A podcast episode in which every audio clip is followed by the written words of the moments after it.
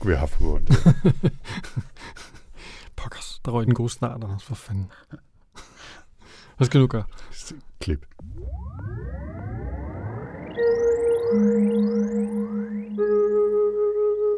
Velkommen til Sci-Fi Snak Med science fiction, og med snak med Jens Jarl Poder. og Anders Høgh Nissen. Velkommen til. You're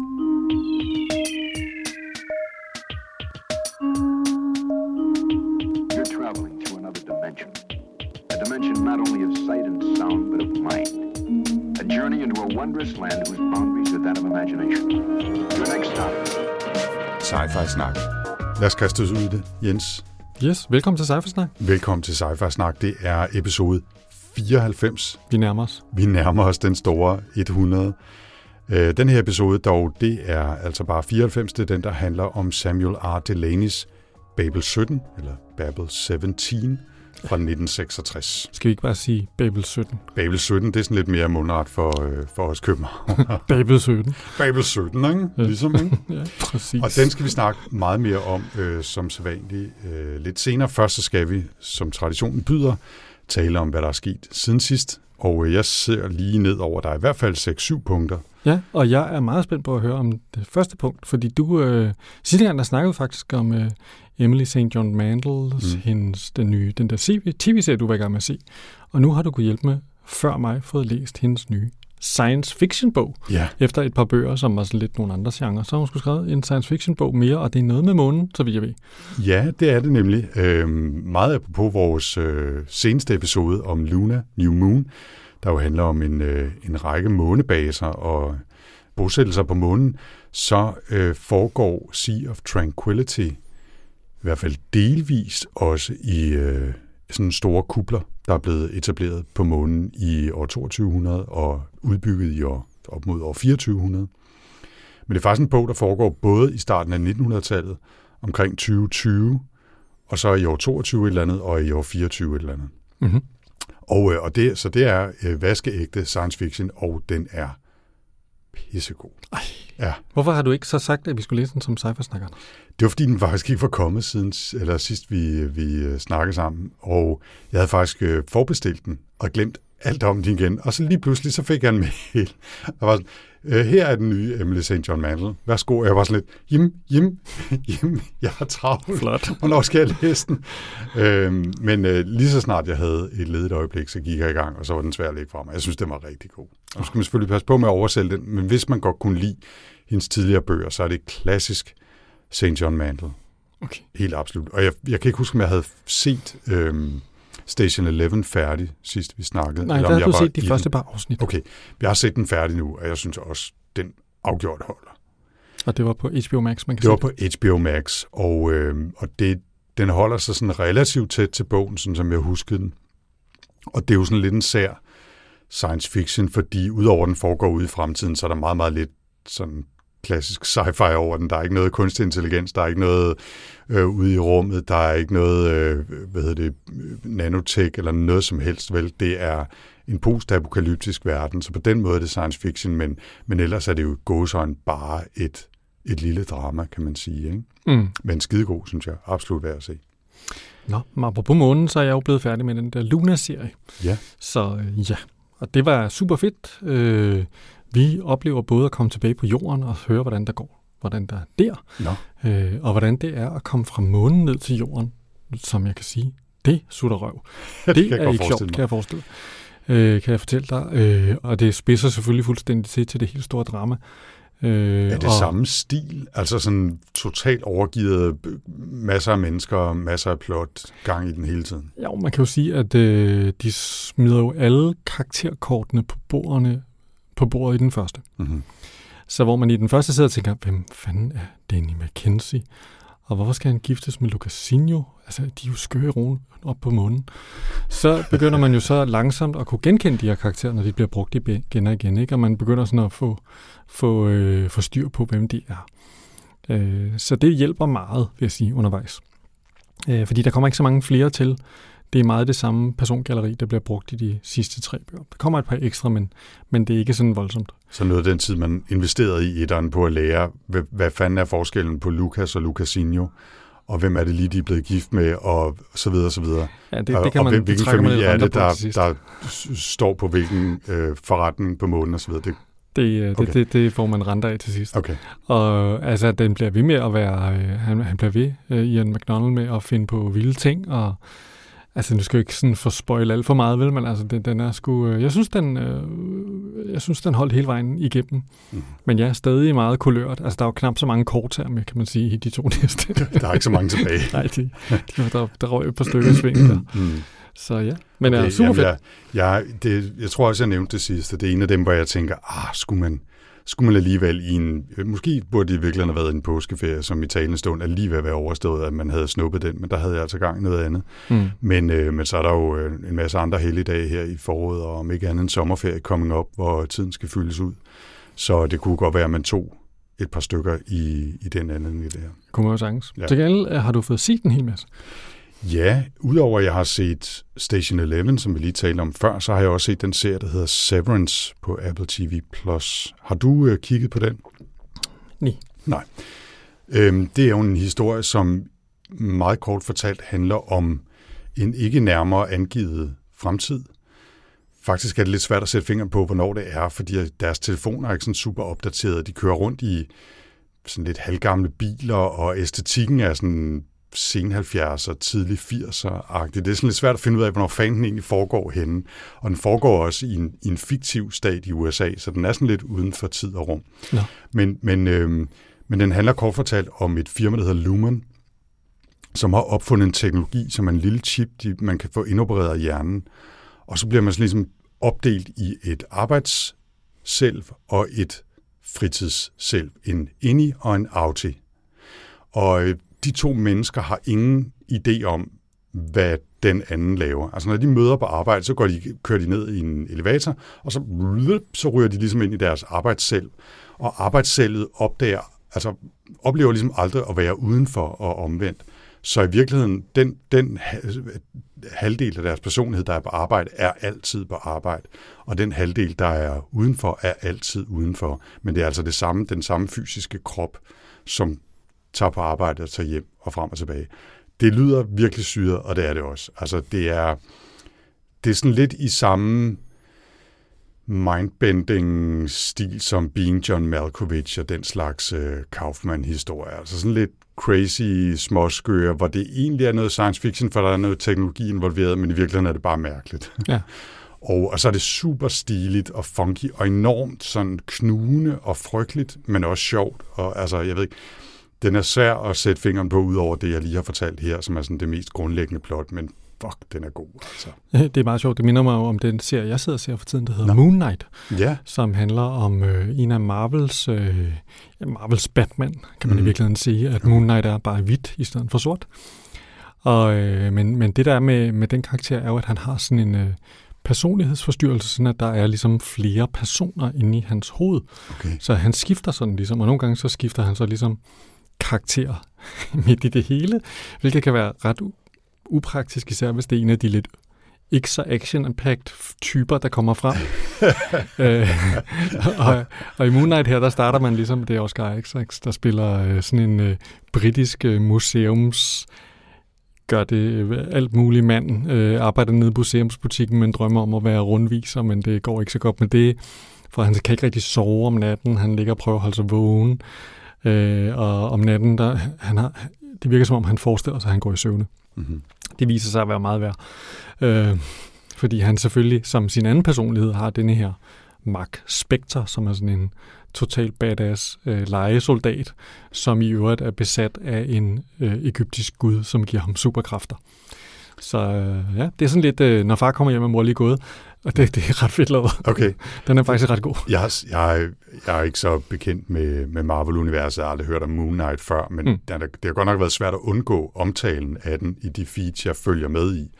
Og jeg, kan, jeg synes umiddelbart, det ser meget cool ud, men, men jeg har måske lidt på fornemmelsen, at man skal være lidt involveret i universet for at synes, det er sjovt. Eller Jamen, det er faktisk øh, meget sjovt, du nævner det, fordi det er jo en af de ting, der er med Marvel-universet, det er, at det ligesom, øh, hvis du følger med i MCU, ikke? så, så jeg, jeg kan ikke forestille mig, at det er sjovt at se de film, medmindre man også har set dem, der kommer for, mm. før. Mm. Men den her serie er faktisk lavet sådan, at man ikke skal øh, have fået al baggrundshistorien i alle de tegneserier, man læser på forhånd. Okay. Den starter faktisk og tager helt nye seere med Okay. fra start. Jeg har aldrig læst Moon Knight, overhovedet. Ja. Jo, måske nogle historier i Æderkoppemanden-bladet fra 1980'erne, men, øh, men, men derfra, ikke? Altså, Okay. Så øh, ja, nå, super fedt. Jeg, jeg kan faktisk ikke huske, om vi nogensinde øh, fik nævnt, men jeg så øh, Hawkeye-serien. Mm. Øh, jeg, har, jeg har det lidt stramt med Marvel-universet. Jeg synes, der er nogle af filmene, der er ret fede, og så er der nogle, hvor jeg bare tænker, hold nu kæft, hvor var det spild af tid. Ikke? Mm. Men jeg synes faktisk, Hawkeye-serien var ret sjov. ja, det Altså, der er en meget fed stemning i den, og hun, hvad er det, hun hedder? Hun hedder hendes skuespilleren. Kate, øh, Nå, okay. Uh, Haley Stanfield. ja, Stanfield, Stein- Steinley, et eller andet. Nå. Fuck, jeg synes, hun er god. Ja, super Hun god. har så meget charme. Det er helt vildt, ikke? Og de to sammen fungerer skide godt. Altså, øh, hvad er det, hedder? Jeremy Renner øh, som Hawkeye, og, og øh, Hadley der som, jeg glemt, hun hedder Kate Bishop, er det rigtigt? Ja. De, de fungerer skide godt sammen. Altså, og der, der, er, der er sådan en jordbundethed i det plot, som jeg meget godt kan lide. Ikke? Det er ikke sådan totalt overgivet superhelte et eller andet. Det er, det er fysiske effekter, kan man sige. Ikke? Altså, hvis du nogen, nogensinde får lyst til at læse en tegneserie, mm. så vil jeg sige, den Hawk, det Hawkeye Run, som den serie er bygget på, af en øh, især tegner, der hedder øh, David Acher, er så fantastisk. Jeg elsker især nummer 6, afs, øh, nummer 6 hvor der er jo en hund med det med i et øje. Mm. Det er den øh, meget berømte Pizza Dog. Øh, nummer 6 bind i den serie bliver oplevet i perspektiv fra Pizza Dog. Okay. Det var, meget, det var den eneste ting, jeg var skuffet med på den serie. Det var, at de ikke havde lavet et afsnit, der var fra Pizza Dogs perspektiv. Det ville have været så totalt Det burde de selvfølgelig. Ja. Ja. Nå, velkommen til øh, dette afsnit af Marvel-snak. Super snak. ja, super snak. Vi låner lige lidt fra, fra, Øh, fra Kim ja. Morten. Det gør vi. Øhm, Ej, men- komme tilbage på track. ja, ja, bortset fra at alligevel nævne, at, øh, og det bliver så endnu en tangent her på, hvad er vi ude i tredje, tredje række nu efterhånden af mærkelige tangenter, men jeg har overrasket mig selv, fordi jeg virkelig ikke synes, at de der Marvel-film er super fede. Jeg har overrasket mig selv ved at se øh, Deadpool 1 og 2 og The. Suicide Squad her for nylig. Og faktisk, altså på papiret burde det være det sidste, jeg gad at se. Og så har jeg bare hørt så mange i podcasten nævne dem, at de faktisk var fede. Så jeg, fuck, nu ser jeg dem. Og så åd jeg to Deadpool-film lige røven på hinanden. Ikke? Ja. Hold kæft, jeg synes, de var sjove. Ja, de er og, ret de, og de er så ekstremt voldelige, og det er sådan noget, jeg normalt ikke rigtig kan lide, men det bliver så tegneserie overdrevet her, at det, det hinsides øh, min væmmelse øh, ved det. Jeg synes bare, at de var super sjove. Jeg synes ikke, The Suicide Squad var helt deroppe at ringe. Den, den, havde nogle, den havde nogle ting alligevel, ikke? men jeg synes Deadpool 1 og 2, fuck, jeg synes, de var sjove. Dem, dem har jeg også set med stor glæde. Ja, Øh, Jeg har også været rigtig glad for The, uh, The Suicide Squad, altså den, den, som i virkeligheden er lidt en toer. ja. Altså min yndlingskarakter, The Ratcatcher 2. ja det, det er ret fedt. Hun var, ret hun fedt var superheltenavn. helt fantastisk. Ja, hun var ret sjov. Ja. Helt fantastisk. Men det her er, er den der væsel, der er med, med starten. det er simpelthen så åndssvagt. Nå, tilbage til Jeg plottet. kan lave en segue tilbage for det her superhelte, fordi jeg har læst noget, der minder lidt om den tegneserie, der hedder The League of Extraordinary Gentlemen, Som, som er sådan en øh, Ja. gotisk superhelte øh, gruppe, kan Mm. man kalde det. det er, med den blev filmatiseret på Ja, et det det tidspunkt med John Connery og alle mennesker, synes jeg, jeg kan huske. Ja, jamen, det er sådan noget. Og det er var ikke nogen særlig god film. Nej. Nå, men tilbage til League of Extraordinary. Nå, men jeg har læst uh, den kvindelige version af den. Uh, den er en bog af uh, Theodora Goss, som hedder The Strange Tale of the Alchemist Daughter. Mhm. Den ligger så en lille smule op af Robert Louis Stevensons The Strange Tale of Dr. Jekyll and Mr. Hyde. Og det her er faktisk sjovt nok alkymistens datter, Dr. Jekylls datter, okay. som ligesom er hovedpersonen her. Nå, sjovt. Så vi, øh, vi er 10 år senere øh, i London stadigvæk, øh, og, øh, og følger så, hvad der sker der med hende. Øh, fordi at øh, når ens far pludselig forsvinder, øh, så kan det godt være øh, svært at få pengene til at slå til. Øh, og så pludselig bliver hun involveret i alle mulige fantastiske ting, som har med det her øh, alkymistiske society, og Sherlock Holmes bliver involveret, og ja, alle mulige forskellige gotiske, popkulturelle karakterer bliver draget ind i den her Nå. fortælling. Nå. Og det startede mega fedt. Super fedt. Jeg synes, det var kæmpe sjovt. Der. Jeg skyndte mig ind og finde øh, de tre næste, og tænkte, Mm. åh, dem skal jeg også læse. Og så falder det hele ligesom lidt fra hinanden til sidst, fordi det roder lidt. Nå. det er som om forfatteren glemmer, hvad det var, ligesom var det fede ved den her historie, og bliver mere optaget af at fortælle baggrundshistorier for de her forskellige karakterer, der ligesom bliver Ja. ja. blandet ind i det. Ej, hvor ærgerligt. Ja, det var faktisk super ærgerligt, fordi det var det, det startede mega godt. Mm. Øh, så er der et sidste punkt måske på, øh, på siden sidst. Nej, det er nok ikke det sidste det punkt, sidste men punkt. det, det næst sidste punkt. Et punkt, et punkt på, på siden sidst er, at jeg endelig har fået set Dune, øh, som vel har stået mit, på min to-do-liste, siden den kom biografen, og jeg nærmest blev altså, tævet ned i bordet her øh, og waterboardet, øh, for, fordi jeg ikke havde set den i biografen. Det kom jeg så aldrig til, at ende med at se den på, på hjemmebiograf, øh, øh, og øj, hvor er den flot. Mm. Nøj, var den flot. Vi var helt blæst bagover, og soundtracket er, og musikken er jo crazy fedt. Fik det ikke også en Oscar? Øh, sikkert. Det tror jeg. Ja, det var, altså, og det vidste jeg jo også godt, den ville være, ikke? Altså, den var sindssygt flot. Og nu har jeg jo øh, i de forgangne par måneder købt et, øh, et, nyt sæt højtalere, inklusive en subwoofer, og øh, det blev brugt godt også i, i den visning der, ikke? Øh, jeg, jeg synes, altså en af grundene til, at jeg ikke rigtig havde fået taget mig sammen til at se den, var, at det irriterede mig lidt, at det ligesom var første halvdel, ikke? og at anden halvdel kommer i hvad? 26 eller sådan noget. Om lang tid i hvert fald. Det, det irriterede mig bare lidt på forhånd. Men da den sluttede, var det egentlig okay. Altså, det var sådan, jamen okay, her kan vi godt tage en pause, og det har været en virkelig, virkelig fed film. Øh, to minutter og 20, eller to timer og 20, eller hvor meget det nu varede, ikke? Og ja, som sagt, øh, virkelig god historiefortælling, og en god kombination af drama og politik, og effekter og kamp, og hele balladen, ikke? Altså, jeg synes, jeg synes sgu, den fungerede rigtig godt. Ja, jeg, jeg, var glad. Ja. Jeg synes, den var fed. Altså, og den der, øh, den der lydside der, da man sad ind og så den i IMAX der, der skulle man næsten have altså, sådan noget lyddæmpende earplugs i, altså Ja. ja. for ikke at blive blæst fuldstændig baglæns ud af salen. Det var helt vildt. Ja, der var, der var, der var bund i, i nogle af de der effekter, det var der helt sikkert. Men ja, hele, hele designet af, af den film var virkelig, virkelig flot. Mm. Det må jeg sige. Så øh, ja, mm, nu glæder jeg mig så bare til, den næste halvdel kommer. Mm. Sådan er det. Vi har jo her på øh, Cyphersnak, der er vi så heldige at have en af de absolut top H-nissener i danske podcastverden. Der er jeg meget heldig med min makker her. Men der er en anden H-nisse, H-nissen i, hvad hedder det, i den danske podcastverden, Jeppe H-nissen. Ja. Sammen med Mads Kamp, der laver han en podcast, der hedder Læs den. Vi burde jo lave et, et crossover, bare for at kunne, for at kunne dyrke det. H-nissen snak. Ja, Øhm, nissesnak.dk. juleepisode måske. Ja. Nå, men de har læst uh, Octavia Butlers. De har en glimrende podcast, hvor man kan høre dem drikke øl og snakke om bøger. Og nogle gange læser de sci-fi bøger, nogle gange læser de noget andet. Mm. Som regel er de hyggelige at høre på. Uh, så uh, jeg kan da anbefale at lytte til uh, det afsnit, der for nylig er udkommet om Octavia Butlers The Parable of the Sower, som jo er det her post-apokalyptiske afrofuturisme, skrevet en gang i 90'erne, som, mm. som vi læste også i episode 71. Mm. Mm. Og det er sjovt, det der, så lytter man en podcast, en bog, man har læst for længe siden, og så får man den hele på en eller anden måde Ja. etableret en gang til i hovedet. Det var, det var meget fedt. Og de var nogenlunde glade for den. Ja, det Mm. mm. tror jeg nok. Altså, de var sådan lidt, de kunne godt lide den, og de har sådan en sjov øh, slu- måde, de normalt slutter på, hvor de siger, hvem ville vi så anbefale den her til? Og så er de sådan lidt, øh, det vidste de ikke rigtigt. Nej, det, det er også en er lidt svær, bog. svær bog på den måde. Ja, ikke? det var noget ja. med nogle gymnasieelever, tror jeg. Ja, det har det nok været, ja. Ja. Nå, Jens, øhm, udover at vi har lavet en masse ting siden sidst, altså vi er 18 minutter og 45 sekunder ind i optagelsen, vi har snakket om, hvad vi har lavet siden sidst, uden Mhm. at sige særlig meget om den bog, vi egentlig er her for at snakke om. engang fået optalt den gode, nu fortabte intro. Men okay. Ja, ja. Ja. sådan er det. Vi var skide sjov, inden jeg trykkede på optag. Øhm, der er også sket noget på vores øh, sci snak Goodreads-gruppe. Ja, det er som om, at der er kommet, øh, altså, vi- det kom en del øh, gang i den. Øh, derinde, øh, vi har jo lige fået en ny lytter, der hedder Torkild. Velkommen til, Torkild. Hej, Torkel.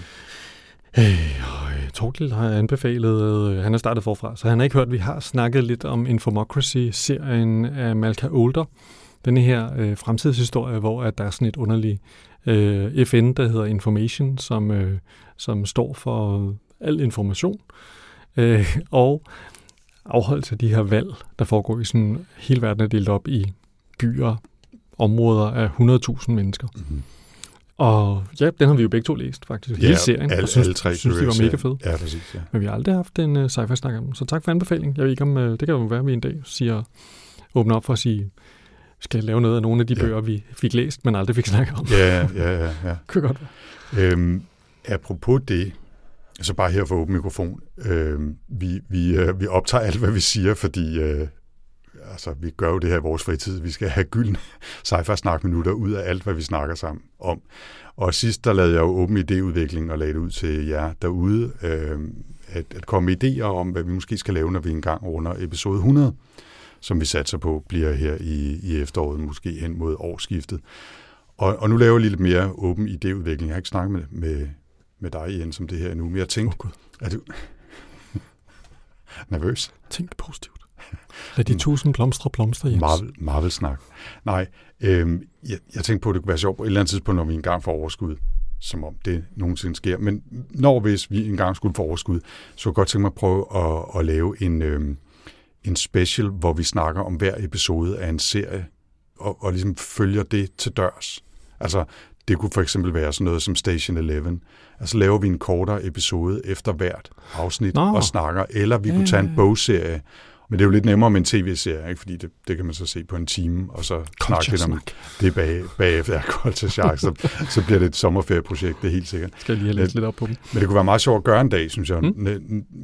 Det havde været sjovt at gøre med Foundation, hvis den så havde været federe, kan man sige. Ikke? Det var et lidt ærgerligt projekt at lancere, hvis, hvis det så viser sig, at den serie, man kaster sig over, er noget lort. Ikke? Jo. Men, øh, men det havde været sjovt at gøre med Severance, for eksempel. Mm. Man kunne også have gjort det med Station 11. Men nu har jeg, nu har jeg plantet ideen, at vi måske på et eller andet tidspunkt skal lave en lille, en lille sideshow, øh, som kunne være sci-fi seriesnak.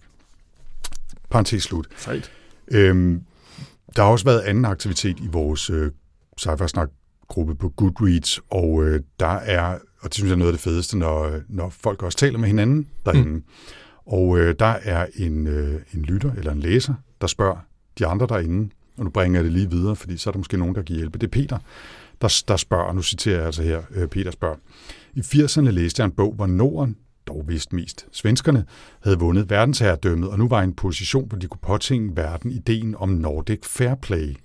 Arkadespil mod ulve med endte for eksempel i et belærende foredrag om fair play, hvis man forsøgte at slå de sidste ulve ihjel, osv. osv. Og Peter, han kan simpelthen ikke huske, hvad det er for en øh, sci-fi-bog, det her. Så han spørger derude, siger det her nogen noget? Jeg kunne godt tænke mig at genlæse den, skriver altså Peter, som spørger øh, sci-fi snak-gruppen på Goodreads, om der er nogen, der kender den her bog om Nordic Fairplay fra 80'erne. Henning har været lidt inde og komme med nogle bud i en retning, men uden at kunne sætte en titel på, eller en forfatter. Og øh, ja, det er jo faktisk lidt mærkeligt, Okay, så er, vi, så er det deep Så- cuts. at vi, vi er virkelig ude i deep cuts. Men altså, skulle der sidde nogle andre derude, som har lyst til at hjælpe Peter, som kender bogen her, så skriv endelig øh, ind i vores øh, forum på Goodreads. Mm-hmm. Ja. Ja, ellers har der også været lidt gang i snakken om, hvad der er de bedste robothistorier. Der er jo sådan en, en af trådene inde på, hvor man, øh, hvor man deler, hvad der har været ens yndlingsrobot. Mm. Altså, jeg, jeg har jo altid været glad for iRobot, men som Sea of Rust, som vi for eksempel læste om de her, øh, hvor, den her verden, hvor alle, alle, alle menneskene de er uddøde, og der kun er robotter tilbage, som render rundt og leder på skraldespanden efter reservedel, øh, og prøver at undgå at blive overtaget af de store Borg, kunstig intelligente, centralstyrede computer, mainframe-typer. I min verden er der kun et svar på det spørgsmål, og det er Marvin the Paranoid Android fra Hitchhiker's Guide to the Galaxy. Nå, okay. Er, du, er det så en robothistorie, vil du sige? Eller er det Ja, det synes jeg. Ja. Ja. Altså, det er jo Marvin, der stort set øh, er redder dagen for dem alle sammen. Okay. Flere gange gennem historien. Mm, mm. Ja, så det synes jeg. God pointe. God Ja. pointe. Nå, yes. Skal vi kaste os ind i det? lad os kaste os ud i det, og øh, lad, lad os genopfriske, hvis, øh, hvis man nu her... Hvad er det nu, vi lytter til? Hvad er det nu, vi lytter til? Vi lytter til Starfire Snak episode 94, som handler om en bog, der hedder Babel 17, har vi besluttet os for at sige på dansk af Samuel R. Delaney, som jeg valgte. Og jeg valgte den af to årsager. Øh, Dels fordi den figurerede relativt prominent i Joe Waltons Among Others, som en af de bøger, som hovedpersonen i den bog læser. Og så havde Henning også skrevet til os, jeg ved faktisk ikke, om det var på cyfersnak.dk eller var på det. Goodreads, øh, det var på cyfersnak.dk, får jeg at vide, at øh, vi burde læse noget Samuel R. Delaney. Og han havde en hel masse forslag til, hvad for nogle bøger øh, vi skulle læse, og Babel 17 var en af dem. Og det var så den, jeg valgte. Den er fra 1966. Det er klassisk sci-fi. Hvis man køber sine bøger i øh, mastodonten Amazons bogbutik, så er den del af den SF Masterworks-serie, som man kan finde derinde. Og den bliver også øh, nomineret til en Hugo i 67, var det, og vandt en Nebula Award samme år, som den dog delte med Flowers for Algernon, som er en anden interessant bog fra, ja, fra samme år. Og den handler meget kort fortalt om en sådan sprogekspert og poet, der hedder Raidra Wong. Det er faktisk lidt svært at sige. Raidra Wong, øh, som skal hjælpe militæret med at afkode et sprog, der hedder Babel 17, for at finde ud af, hvor de næste angreb fra sådan en alien øh, race, der bruger det her sprog, kommer. Ja. Og øh, ja, Samuel R. Delaney, en af de store klassiske forfattere, har skrevet en røv fuld af bøger op gennem 60'erne. Som vi ikke har læst nogen af dem af. Som vi ikke har læst dem. Vi kan ikke, vi kan ikke læse dem alle sammen, Nej.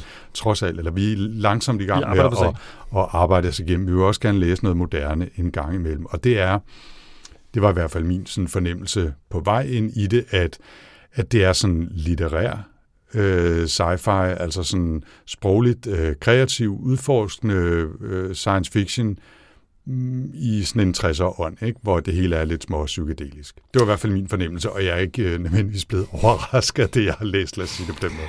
Nej, altså det er sådan en... Øh, oplevelsen af at læse Babel 17 er jo netop det her med, at man... Altså, det er en verden, hvor at der ikke indgår i blot, øh, ikke blot en, men op til syv galakser øh, er ligesom territoriet. Ikke nødvendigvis for den historie, vi, vi befinder os i, men den verden, vi ligesom er ombord i. Mm. Og alligevel bruger de stadigvæk hulkort i deres computer, så det er også den der, det er sådan rigtig af de der sjove, klassiske historier, hvor der er sådan et underligt mix af, hvor man tænker, "Hmm, hvorfor brugte hun ikke sin mobiltelefon til det? Øh, altså, Ja, de har, ligesom- de har rumrejseteknologi, der gør, at de kan kolonisere seks galakser, Mm. men de bruger stadigvæk radio. Altså, og, og hulkort, og skriver ting ned på papir, og sidder og ryger pibe, ikke? jo jo, og sidder og snakker om øh, computersprog, som, øh, altså, som om at computer stadigvæk fungerer, ligesom de gjorde i 1960. Fortran. Ja, sådan noget, ikke? Det er super fedt. Ja. Øhm, men, øh, men øh, og så, så kan man så sige, så trækker han jo altså alle sikkerhedsbremser øh, øh, på, hvad hedder det, på bare at gå helt amok med, med idéer. I den her bog, der er der, der skal man lige vente sig til, at der er nogen af personerne, som er det, der hedder discorporate. Det vil sige, altså man dør ikke sådan rigtigt i den her verden. Man lever sådan stadigvæk lidt som sådan en spøgelse, og hvis man er heldig, så kan man ovenikøbet komme tilbage i en krop. Hmm. Øhm, Så har de også det, der hedder cosmetic surgery, ja, som er altså body mod øh, på speed, ikke? jo, jo. hvor man ikke bare får en tatovering eller en piercing, man får transplanteret måske en, øh, en halvintelligent rose på sin ene skulder, eller man bliver bygget om til at være sådan et øh, 2,5 meter højt øh, monster med så store hugtænder, at man ikke kan sige P. Og altså, det, der, der er mange forskellige måder at udtrykke sig selv på øh, ved hjælp af, af body modifications eller cosmetic surgery, Og alligevel kan man altså blive berømt på at udgive digtsamlinger, som vores hovedperson. hvilket viser jo, at det her det er en fuldstændig fiktiv verden. øh, så vores hovedperson, Raidra Wong, hun øh, udover at være en altså, verdensberømt Galakseberømt Ja. poet. digt, digtskriver, Mm. øh, så øh, er hun jo nu så også øh, åbenbart, hun, er, hun har haft sådan ligesom en sygdom som barn, der gør, at hun er blevet helt vildt klog til sprog. Det har faktisk udartet sig så meget, at hun, øh, ja, det rimet, det har udartet sig så meget, at øh, hun, hvad hedder det, øh, hun nu kan aflæse kropssprog. Øh, og det bruger hun øh, i for eksempel i de to første kapitler, så hører man ikke så meget om det resten af bogen. Så, så det kan være, at han bliver træt af at bruge den idé på det tidspunkt. Men det betyder, at hun altså kan sådan, øh, ta- tankelæse, Mm. hvad folk de, øh, går og tænker. Hun er også god til at bryde koder. Ja, og det er jo derfor, hun ligesom øh, hun bliver involveret her, fordi der sker det, at øh, vi har, øh, vi befinder os i det, der hedder The Alliance, tror jeg, og øh, de andre hedder sjovt nok The Invaders. Og, øh, og de er altså i en træls krig. Det får man noget at vide om i starten, sådan noget med hungersnød, og det går rigtig dårligt, og altså øh, meget kummerligt. Øhm, og det, de, det, der er sket, det er, at øh, før nogle af, øh, der, der er nogle meget alvorlige øh, angreb, der er begyndt at ramme dybt inden sådan femte kolonne angreb. Øh, inde bag øh, egne sådan sabotageangreb, inde bag egne linjer. Og hver gang der er kommet sådan et angreb, så er der blevet optaget noget af det her Babel 17. Babel betyder jo på en eller anden måde, det er sådan noget vrøvlesprog, ikke? Øhm, Altså, de forstår det ikke. De forstår ikke, de tror, at det må være nogle instrukser til nogle øh, sleeper agents, der så, så øh, sætter de her angreb i gang. Og de beder så, der er en general, der hedder Forrester, så Ja, vidt jeg husker, ja. som beder øh, Ryder Wong, kendt poet og sprogekspert, om at hjælpe Ja. med at finde ud af, hvad går det, kan hun øh, afkode øh, Babel 17 Mm. sproget og finde ud af måske, hvor det næste angreb vil komme, så de kan nå at afværge det. Mm. Og øh, hun får øh, opgaven at samle en besætning. Ja, for ikke nok med, hun er, øh, hvad hedder det, poet, så er hun også en slags Indiana Jones. Øhm, Ja. Eller rum Indiana Jones. Han, han solo øh, slash Indiana Jones. Ja, det kunne man også sige. Ja. Øh, så øh, midt om natten, der hvad hedder det, øh, tager hun på tur ud til sådan noget, det er sådan ligesom, øh, lidt ligesom i Star Wars der, med sådan nogle, øh, den der Mos kantina. Ja. Ja, Mos Eisley, sådan et sted der, hvor der netop er wrestling, og folk de drikker, og, og samler sådan en hel crew. Med sig har hun en eller anden toller, som skal være med af en eller anden grund, øh, som, skal, som skal skrive under på, at alt det her crew, det er, øh, det er, det er i orden. Det er vigtigt med papirerne. De skal være i orden. Øh, og hvad hedder det? Det mærkelig er så underligt. det der, Ja. og hvad hedder det? Og så får hun altså samlet en, øh, en wrestler-kaptajn. Det er ham der, der har fået så store hugtænder, at han ikke øh, kan sige P mere. Og øh, også nogle navigatører, som, fordi det er så kompliceret, så skal de ligesom være tre, Mm. der er Triple. sådan en triple, som Ja. er sådan en delt personlighed, Ja, eller det- så er de det bare virkelig- sådan det- sammen. Mm, Det, det er tre, tre mennesker, der lever i sådan et polyamorøst øh, forhold, Ja. og som er så tæt integreret, også mentalt, at øh, de fungerer nærmest som en enhed, Ja. og bliver omtalt som en triple, øh, øre, øjne, næse.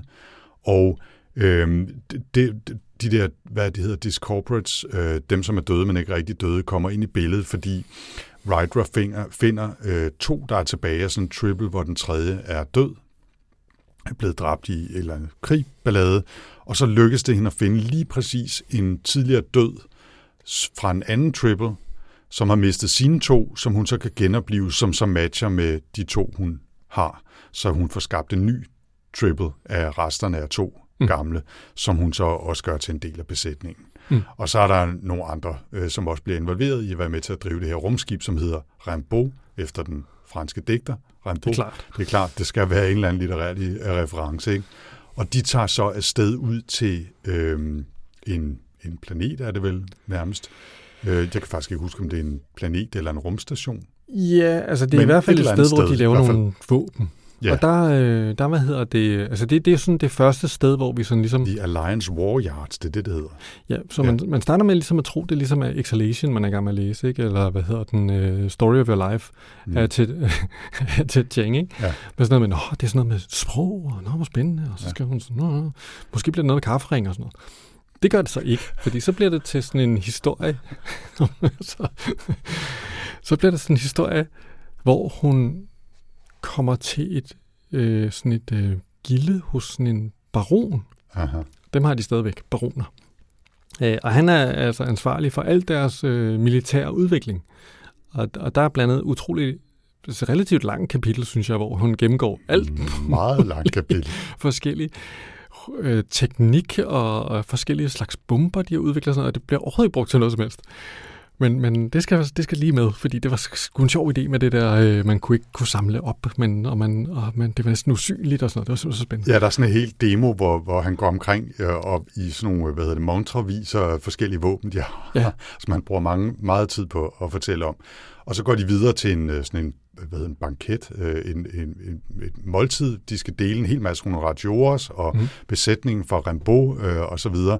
Og så bliver de angrebet under, under det der, den der middag, og, og der bliver også brugt helt ekstremt meget tid på at fortælle, hvordan der er sat sådan et robotsystem op, som serverer al den her mad Det er rigtigt. og hvordan det går fuldstændig haywire under det her angreb, og der bliver nærmest brugt mere tid på at fortælle, hvordan øh, den helstægte fasan kommer op af en lem i bordet, drevet af robotsystemet, samtidig med at folk bliver skudt til højre og venstre af Det er- vibraguns det er- omkring dem. Ikke? Filmatiseringen af den her, der kommer de til at bruge det der Benny Hill-tema nedenunder. Det der. Ja, og, så, og, det hele, og det hele bullet time, ja, og sådan noget præcis. ekstremt slow-mo. Ja. Ja, det, det, det, Ja. var også ret mærkeligt. Og så bliver jeg simpelthen nødt til at indrømme her, Jens, at efter den scene, så har jeg kun en relativt fragmentarisk forståelse af, hvad der egentlig sådan var plottet i resten af bogen. Ja. Ja. Det, det lykkedes. Altså, jeg har nogle idéer om, hvad tematikkerne var, og jeg synes, der var nogle interessante snakke om, hvad er sprog, hvad er identitet, og hvad betyder sproget for ens øh, opfattelse af verden, og alle de der ting, som vi også har været igennem i Story of Your Life, og, eller filmatiseringen af Rival-historien øh, øh, der, som du lige refererede til med kafferinger og aliens og sprog osv., men selve plottet mistede jeg relativt meget grebet om. Det bliver jeg simpelthen nødt til at sige. Mm. Øh, fordi den, den går ret meget amok i tanker om sprog, øh, underlige tangenter, temmelig syrede og psykedeliske beskrivelser af ting, der måske og måske ikke foregår øh, i virkeligheden, og så en afslutning, som, hvor man tænker, ah, den har man måske ikke brugt helt lige så meget tid på, som han brugte tid på at beskrive det der robot middag. Det var i hvert fald min fornemmelse. Men, men hvis du har en bedre øh, sådan, øh, opsummering af, af bare nedslag i plottet, eller sådan forskning om, det foregår, så tager jeg meget gerne imod. Men jeg har sådan en fornemmelse af, at de bliver angrebet, og så øh, vender de tilbage til jorden påvirket af det her Babel 17-sprog, som Writer Wong så har brugt noget tid på at udforske og begynde at forstå, og kan bruge til at manipulere verden omkring sig. Det bliver rimelig syret, ikke? Og lidt. Okay. Gør det.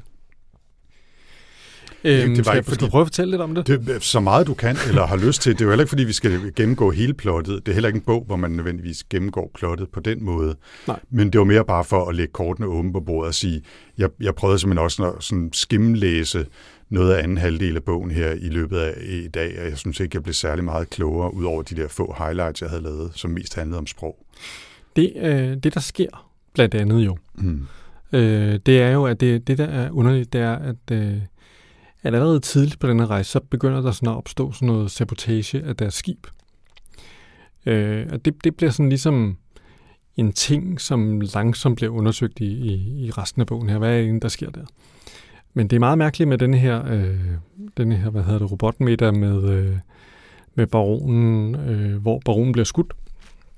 Øh, fordi undervejs der, så, øh, så får hun beskeder over sin radio om, at øh, om det kan være rigtigt, at de er ved at, øh, ved at øh, hvad hedder det, kaste los og flyve afsted i Rambo. Hun må meget gerne blive, blive ombord, indtil de får undersøgt hele den her, øh, den her sabotage-event. Men der blev åbenbart givet nogle kontraordre, og det virker som om, at der er nogen, der tror, at hun giver ordre til at lette, og nogle af hendes eget øh, crew tror også, at det er hende, der giver ordre til, at nu skal de afsted. Så der foregår et eller andet mærkeligt med, at øh, hun muligvis, muligvis ikke helt har styr på, hvad hun selv laver, eller også så er der nogen, der, der hvad hedder det, øh, fingerer at være hende. Mm. Øhm, det der er, det er det her med, at øh, hun kommer, altså det der sker, det er, at de, de kommer afsted ved et uheld nærmest, og så øh, flyver de, springer de i rumtid, eller i hvert fald i rumtid, hvad det hedder, de, de teleporterer, mm. eller hvordan det lige er, de rejser, jeg er helt sikker. Øhm, og så kommer de ombord på sådan et øh, sørøverskib, som er meget kulørt også, med sådan en, øh, nærmest sådan en arabisk prins, øh, som hedder Jebel Tariq, øh, som laver nogle meget mærkelige angreb på forskellige skibe. Han er sådan en slags rumpirat. Øh, og nogle gange så er de lige, så op, øh, så når de øh, angriber, så kalder de hinanden sådan nogle klovnenavne, eller sådan psyko, psyko, øh, psykonavne, øh, psykisk sygdom. Og ellers sådan, nogle gange så er de værktøj i et, i et snikker, de forskellige enheder. Det er meget mærkeligt. Men jeg begynder mere med at tro, at jeg her. faktisk jeg kan huske det her. ja, det jeg, bare, jeg bare tænkte, det er det lige så mærkeligt som du. Det er ikke her rigtigt. Nej, men det der er pointen her, det er, at ombord på øh, den her pirat, der møder Ryder en meget vigtig person for den her historie, der han hedder The Butcher. Hmm. Og The Butcher øh, er næstkommanderende hos øh, Jebel Tariq. Og det, der er spændende ved ham, det er, at han omtaler ikke sig selv som jeg. Han snakker altid om... Øh, han snakker bare som om ting, der sker, eller the arms did something, eller the brain does something. Altså han snakker om sin...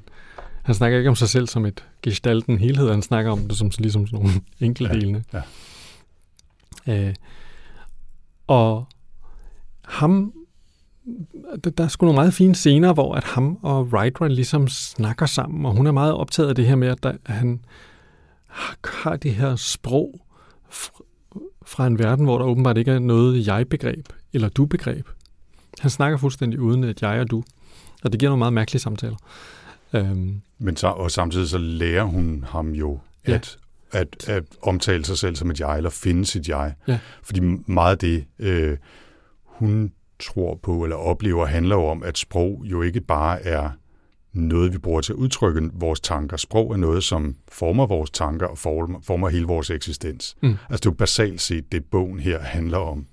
Det er og, hele og, og ud, udforske den idé. Ikke? Mm. Og, og selvfølgelig også så, hvordan det her sprog Babel 17, som hun er blevet bedt om at afkode, kommer til at influere på hende. Mm. Altså det, det, det, som bogen handler om. Ikke? Og så bliver det pakket ind i noget mere eller mindre kulørt øh, handling og noget rumpirateri og alt muligt. Men det, det er virkelig den idé, han udforsker. Mm. Ja, okay.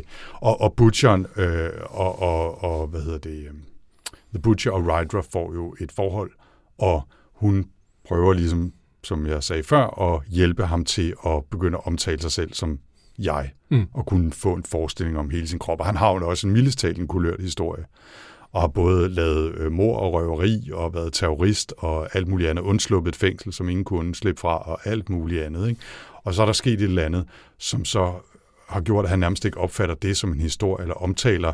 Han, han genfortæller nogle af de oplevelser, han har haft, hvor han siger, du, du undslap fængslet, og du spiste nogle, eller ville have spist nogle orme, hvis de ikke var giftige, eller hvad pokker det var nu var, det var, ikke? Men Mm. han siger det til Rydra, men i virkeligheden var det ham, der oplevede det, Mm. før hun ligesom sådan begynder at hjælpe ham til at tale om, om jeg. Det gør det heller ikke mindre forvirrende i, i, i hele den der sekvens der. Ej, lad os lige holde tungen lige i munden. Mm. Øhm, ja, og jeg ved ikke, altså, det bliver sådan lidt svært at få det fuldstændig ret ud det her, uden at så begynde at fortælle lidt, hvad der ligesom er, afsløre lidt, hvad der ja, ligesom det, er det skal vi måske ikke gøre. Det er måske ikke sådan en god idé. Men, men det er bare noget med, at men, altså, det- der ligesom er essensen her, det er jo, at det der sprog, hvis man lærer det der Babel 17, så begynder det også at ændre en. Ja. Øhm, og, og Right ændrer sig efterhånden, som hun lærer det at kende. Mm. Og, og det finder man så ud af til sidst. Øh, ja, Ja. Hvad, hvad, Det- hvad skal man så gøre ved det og sådan noget? Og det, det Lad er os- jo lad os heller ikke måske, sige meget måske ikke det. så, øh, så, så godt at fortælle mere om det. Jeg vil lige nævne øh, en, en karakter mere, som også er vigtig. Vi har nævnt generalen, som får hende sendt afsted på den her mission. Så er der hendes besætning, og så er der selvfølgelig The Butcher, som hun, som hun har et, øh, et nært forhold til, eller får et nært forhold til. Og så er der også den her psykoanalytiker, som vi møder både i starten og i slutningen, som er nede på jorden også, som hedder noget så eksotisk som Swam Twabba. Twabba. Twabba. Øh, som hun har nogle snakke med om det der med sprog og, og hendes forhold til sprog. Han har fulgt hende siden hun var hun er virkelig en forældreløs, eller blev forældreløs i en tidlig alder, og var igennem nogle meget traumatiserende oplevelser, og han har fulgt hende siden, og, og kender hende virkelig, virkelig godt. Så han, han taler med hende, inden hun tager afsted, og han taler også med hende, da de vender tilbage, øh, og prøver at skal give sit besøg med, hvad det er, hun oplever og har oplevet. Øhm, også i forhold til Babel 17, Mm. og hvordan det har påvirket hende. Jeg vil bare lige nævne ham også, fordi han er også en vigtig karakter. Ja. Til ligesom at, i virkeligheden at være vores øh, oversætter os. Altså prøve at fortælle, hvad det er, der foregår, hvad det er for en person, øh, Right Rob Wong er. Men det er meget sjovt, altså, fordi det sker ikke blanding, ikke? Fordi at den, det er en bog, der på en eller anden måde, så tager den den her, jeg kan ikke nærmest udtale det, Sapir-Whorf-hypotese. Mm. Altså det her med, at sprog ligesom former, hvad vi kan og sådan noget. Du bruger den på flere planer. Der bliver også fortalt om nogle aliens, som, øh, som ikke har noget, nogen ord for hjem, og det er en af de store problemer, når man kommunikerer med de her andre alienracer, der de er så anderledes, og de, det er nemmest muligt at snakke sammen. Altså, ja, ja. man kan ikke, man kan ikke komme til at forstå, fordi ord, som vi bruger, dem, dem, de ord har de overhovedet ikke, øh, og de har til gengæld fem ord, der kan forklare hele et eller andet varmesystemet på et rum. På, øh, på noget, som ville fylde øh, fire leksikoner, det kan de skrive på fem ord. Ja. Øhm, det, det er ligesom det, der ligesom er, er, er, nøglen i den her bog, eller det, den ligesom handler om. Øh, og på en eller anden måde, så er det sjovt, synes jeg, fordi andre bøger, der ligesom behandler det her emne. Altså, jeg, jeg kan huske at have læst andre bøger i den her stil. Ikke? De er som om, at de ligesom er, så skruer de lidt mindre, øh, mindre op for nogle af de andre ting. Ikke? Altså, fordi man ligesom skal kunne høre den her lidt sarte, komplicerede fortælling om det her med sproget, så går vi ikke lige, så, så har vi ikke helt så meget øh, unga bunga i, i underlægningen. Meget apropos uh, Cheng, eller... Ja, ja, for eksempel, ikke, som jo er sådan en Ja. meget sådan lille historie på en eller anden måde. Ja, En meget stille historie, hvor, hvor de faktisk i filmatiseringen så giver den lige op to 11 med eller men, men stadigvæk jo Ja, stille. stadigvæk. Altså, der er jo ikke Independence, Independence Day over den. Nej, nej, det er rigtigt. Ja. Men jeg, jeg kom faktisk til at tænke på en anden bog, der har sådan et, øh, som også har et sprog, der hedder Babel faktisk, øh, nemlig Snow Crash. Mm. Der tager man jo et stof, der hedder Babel, og så begynder man at snakke sådan noget Babelsprog, Ja. som ingen forstår. Men alligevel virker det, som om de er i en eller anden form for netværk og i kontakt med hinanden. Ja. Og det er jo også en ekstremt kulørt bog, altså hvor man også men måske går Neil Stevenson ikke helt så dybt ind i, hvad hedder det, og interesserer Ej, sig for, hvad det ligesom ikke, er, ikke det den der. del af det, nej. Det er rigtigt. Men altså, øhm, det, er en, det er en ret sjov bog, ikke? fordi det er en, virkelig en blanding af en udforskning af den her sådan relativt øhm, øh, dybe idé om sprog og, og identitet og eksistens, samtidig med, at det er en totalt kulørt psykedelisk historie. Ikke? Mm. Altså, det er en ret speciel blanding. Og øh, for nu at foregribe vurderingen, så var det også en blanding, jeg kløjs lidt i, må mm. Jeg sige. Ikke? Jeg, havde, jeg synes, den, den intellektuelle del af den var ret interessant. Og jeg synes, der, altså jeg highlightede ret meget i starten øh, i hele den her snak om Sapir-Whorf-hypotesen og sprog og eksistens, og hvad vi tænker former vores, øh, eller hvad vores sprog former den måde, vi tænker på. Alt det der, jeg synes, der var nogle masser af fine ting der, og så, så gik jeg rimelig meget kløjs i det der øh, kulørte, øh, lidt, lidt for hitte på som øh, plot, må jeg sige. Øh, og, og ja, så det, det havde, jeg havde synes bukserne sprak lidt der, må jeg sige. Ikke? Øh, Det var meget sjovt, for jeg havde lidt også, den, da jeg startede der, jeg tænkte, godt, det her er pure gold, det her. Kæft mand, hvor er den fed, den her bog. ja. Den kan virkelig noget, og hele beskrivelsen af hende der, Writra, og hendes, ja. hvem hun var for en, og øh, ham her, General Forrester, som man interagerer med. Jeg synes virkelig, det var en rigtig fin bog i starten, ikke? Og øh, altså, jeg, jeg føler nok også lidt, at den øh, sådan ligesom, den løb sgu lidt afsted med, med altså, der, der var simpelthen noget, hvor man bare tænkte, "Hva- hvad? Altså, what? Den Den, af. sim- den gik simpelthen amok. Altså. Ja, ja det, det gjorde den. Og, og, det, og det synes jeg også var synd, for jeg havde nemlig også, altså jeg sad og tænkte, de første, måske de første 40 sider eller sådan noget, 40-50 sider, det er ikke en særlig lang bog, det er, den er i virkeligheden på 100 sider og noget af den stil. Ikke? Mm. Men de første, første, lad os sige 50 sider, der sad jeg virkelig og tænkte, fuck mand, det er godt det her. Ikke? Mm. Og så de sidste tre fjerdedele, der var jeg sådan lidt, "Åh, hvor, hvad fanden skete der? øhm, og, og, det er jo, øh, og, og det, det er jo lidt ærgerligt, ikke? fordi der er så mange ting på spil i den her bog, ikke? Altså, som, som er sjove og interessante. Og jeg, jeg faldt faktisk over en anden anmeldelse på, på det store interweb, hvor der var en, der skrev, at, at øh, det, det ikke var en bog, de øh, nød, men det var en bog, de respekterede. Og, og sådan havde det en eller anden sted også. Ikke? Altså, jeg synes virkelig, det er godt fundet på, at jeg kan sagtens forstå, hvorfor det her i midt-60'erne var en virkelig vigtig bog, som har haft en stor indflydelse på, på eftertiden, ikke? Og det er nok svært at forestille sig til, at Chang ikke har læst den, ikke? Mm. Øhm, men, men det var ikke en bog, jeg nød at læse på den måde. Det var ikke en bog, som, som underholdt mig eller rev mig med ud over de første 50 sider eller sådan noget. De sidste, sidste halvdel læste, det føltes sgu lidt som pligtlæsning, hvor jeg sådan ikke helt gav mig tid til at læse det langsomt nok til at fuldstændig fuldt med i, hvad fanden det var, der foregik. Det skulle jeg måske så have gjort, så kan det være, at jeg har fået mere ud af den, men ja, det havde jeg, det havde jeg simpelthen ikke overskud til. Mm. Øh, Skal vi høre noget, øh, noget vurdering, eller hvad? Jamen det kan vi godt. Altså jeg kan godt smide på bordet, at øh, jeg endte med at give den to stjerner. Mm. Og det er jo også det er jo en hård dom. Det er relativt lavt. det, det, er en, det er en hård dom, men det er for den fulde bog og min oplevelse af den. Ja, jamen, det synes jeg. Øhm, jeg, jeg synes, hvis, som vi lige har snakket om, altså hvis, hvis jeg kunne give for de første 50 sider, så ville jeg helt sikkert have givet fire. Måske endda fem, fordi jeg synes, man fik alle de der sådan, det der cosmetic surgery og nærmest lidt præ-culture, multigalaktisk univers øh, og fine sådan persondramaer, noget spændende historie med Right or Wrong, som også bare har et navn, hvor hvis man siger det tilpas sløret, så lyder det som om, man siger right or, wrong, øh, som også er et meget fedt navn at have. Ikke? Mm. Altså, øh, rumskibet hedder Rembo. Jeg synes bare, det var fint på mange måder. Ikke? Altså, vi har jo læst litteraturvidenskab, og har måske en eller anden interesse for at synes, at, at den slags er nørdet sjovt. Ikke? Mm. Men, men den mistede mig bare, altså efter den der middag med robot, øh, maden, der kommer op af bordet, og skyderi til højre og venstre, og den tabte mig. Jeg endte på to stjerner, og det er, ja, så kunne det godt være, at det måske skulle have været tre, ikke fordi det var fire i starten og to til sidst, men jeg var, jeg var sgu lidt sur på den til sidst, må jeg indrømme. Mm. Og jeg vil sige, at den havde det et voldsomt dyb der omkring, øh, øh, til robotmiddag hos øh, baron Felix Ferdorko. Altså, det, det var måske sådan... Ah, jeg synes også meget, at det der rum halløj, altså der, hvor de sådan er i kamp mod øh, invaders, det, det, det er også noget pjat, synes jeg. Mm. Øhm, jeg synes, øh, scenerne i den, i den anden halvdel, der synes jeg faktisk, scenerne med The Butcher er gode. Jeg synes, de, de, er, de er virkelig godt skrevet. Jeg synes, altså, når han, når han, når han, øh, når han skriver der, hvor jeg synes, at bogen er bedst, så synes jeg virkelig, det er godt. Og til gengæld, så forstår jeg simpelthen ikke, at der ikke er nogen, der har sagt, prøv at det der med den der, øh, den der lange beskrivelse, det der med de der våben og sådan noget, at det synes jeg, du skal skrive ind i en anden bog. Altså, skal, skal det væk? Altså, øhm, og sådan var der, altså den havde nogle punkter, hvor den ligesom var stoffet med ting. Det var lidt meget sjovt, vi havde det også i sidste øh, sci-fi-snak, da vi snakkede om, om Luna. Øh, altså, der, der, der, var, der var der også det der med, hvorfor den der idé, altså den, kunne man ikke bare have lavet den ligge på klippegulvet?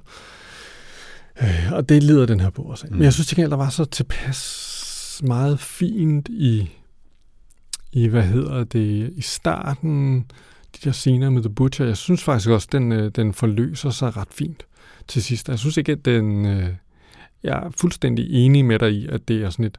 Nå, og så var de så på øh, hjemme på hjemplaneten igen, og nu skal I høre, hvad der skete i mellemtiden. Og her, mm-hmm.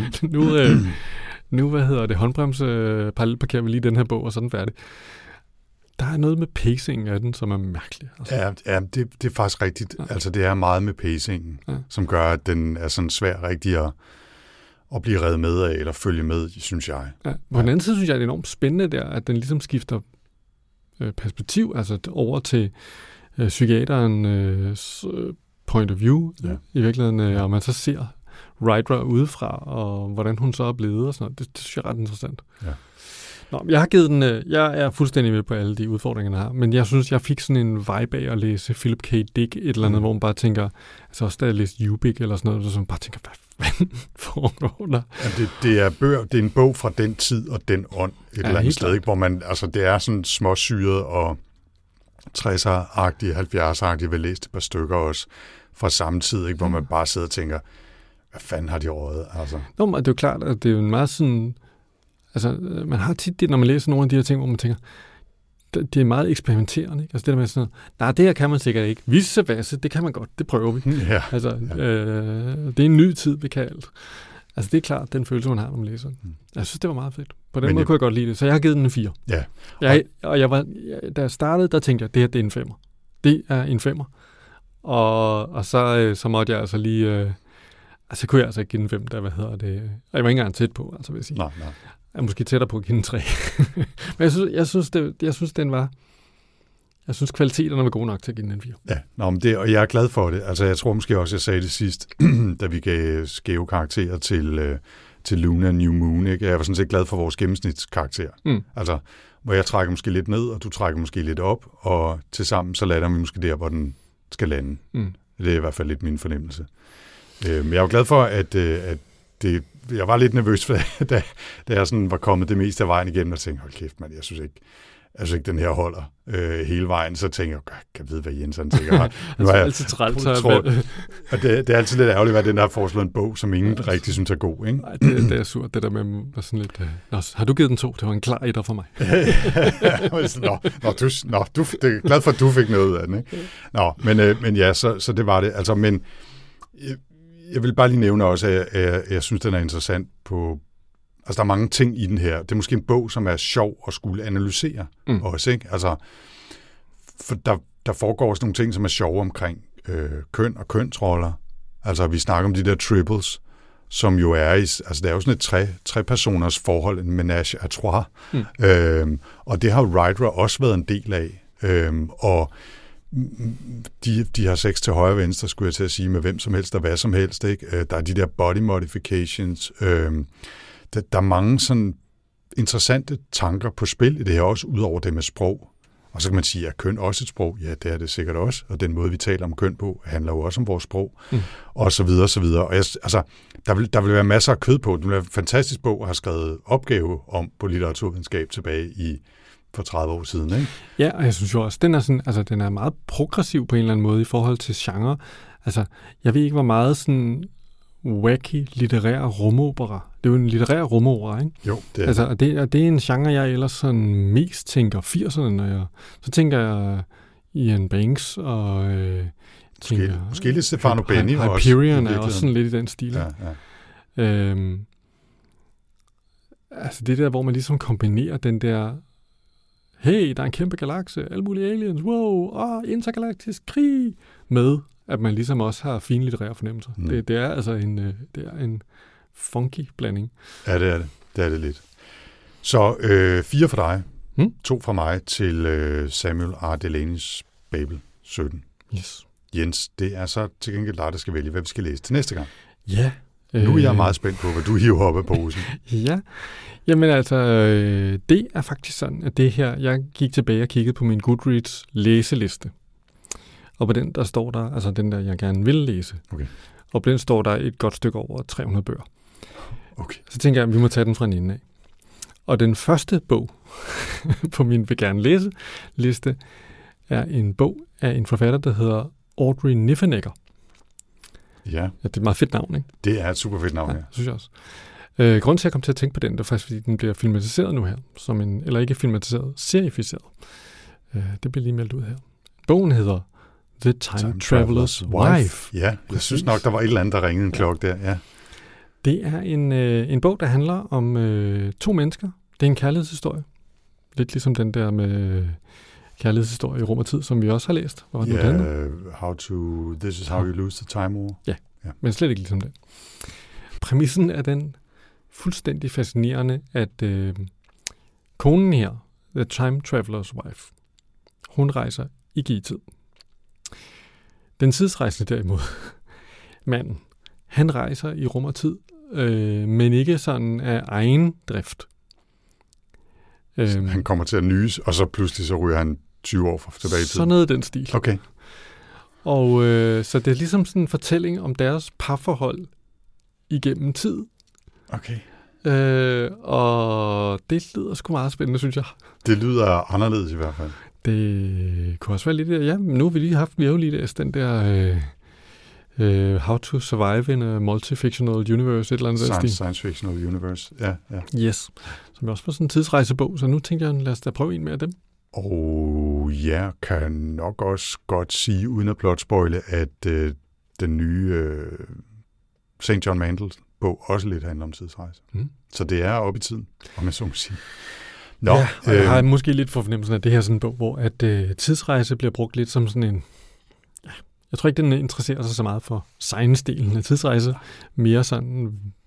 Det er en præmis for at fortælle en interessant og spændende historie. ja, men det, det er sgu også okay. Ja, altså, det synes jeg. Altså, det er nok lidt klichéagtigt. Ikke? Hvis man skulle skyde på science fiction for noget, så er det måske ikke altså at bruge helt så meget tid på karaktertegning øh, tegning og interpersonelle relationer og sådan noget, som de måske bruger på science fiction og rumopera og store idéer. Ikke? Men jeg kan godt lide, når de to ting lykkes Mhm. og, og bliver blandet, altså i sådan noget litterær, spekulativ fiktion, Ja, ja. som nogen så sikkert vil kalde det. Ikke? Ja. Okay, så hvad var det, hun hed? Niffenegger? Måske. Måske. Jeg siger Audrey Niffenegger. Okay. Ja. Og øh, The Time Traveler's Wife, Præcis. den har faktisk også stået på min liste. Altså stort set siden vi gik i gang. Jeg og tror, det har bare aldrig rigtig lykkedes. Jeg tror faktisk, nu har vi jo snakket en del om uh, Incomparables boglister. Jeg tror, den blev nævnt i en Incomparable nummer et eller andet 80 eller sådan noget. The Summer Holiday Reading List eller sådan noget. Okay. så, Ja. så, Den burde jo dukke op her så før eller siden, ja, og det er det så blevet nu. Mm. Så episode 95 af sci snak skal vi altså snakke om The Time Traveler's Wife. Og i mellemtiden, Jens, hvor kan man øh, meddele sig og finde os? Jamen altså, så vil jeg klart anbefale, at man kigger forbi vores øh, gruppe på Goodreads, der hedder Sci-Fi Snak. Der kan man altid øh, komme med forslag til bøger, eller fortælle om øh, fede robotnoveller, man har læst. Eller gå ind og stemme på den der, som jeg også gjorde opmærksom på sidste gang, den der afstemning af den bedste danske sci-fi Mm. øh, fortællinger, hvor at øh, siden, jeg, jeg kan love dig for, at der skete ting, da jeg nævnte det i sci-fi snak sidste gang, der er præcis 0, der har været inde og stemme.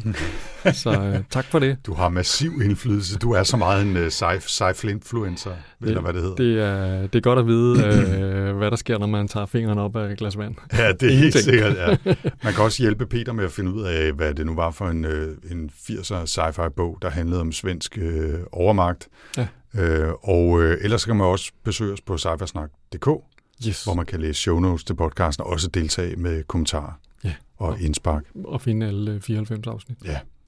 Så øh, gør det, og så øh, tales vi ved og høres ved om en måneds tid. Plus minus. Ha' det godt så længe, Jens. Vi ses simpelthen. Det gør vi. Hej.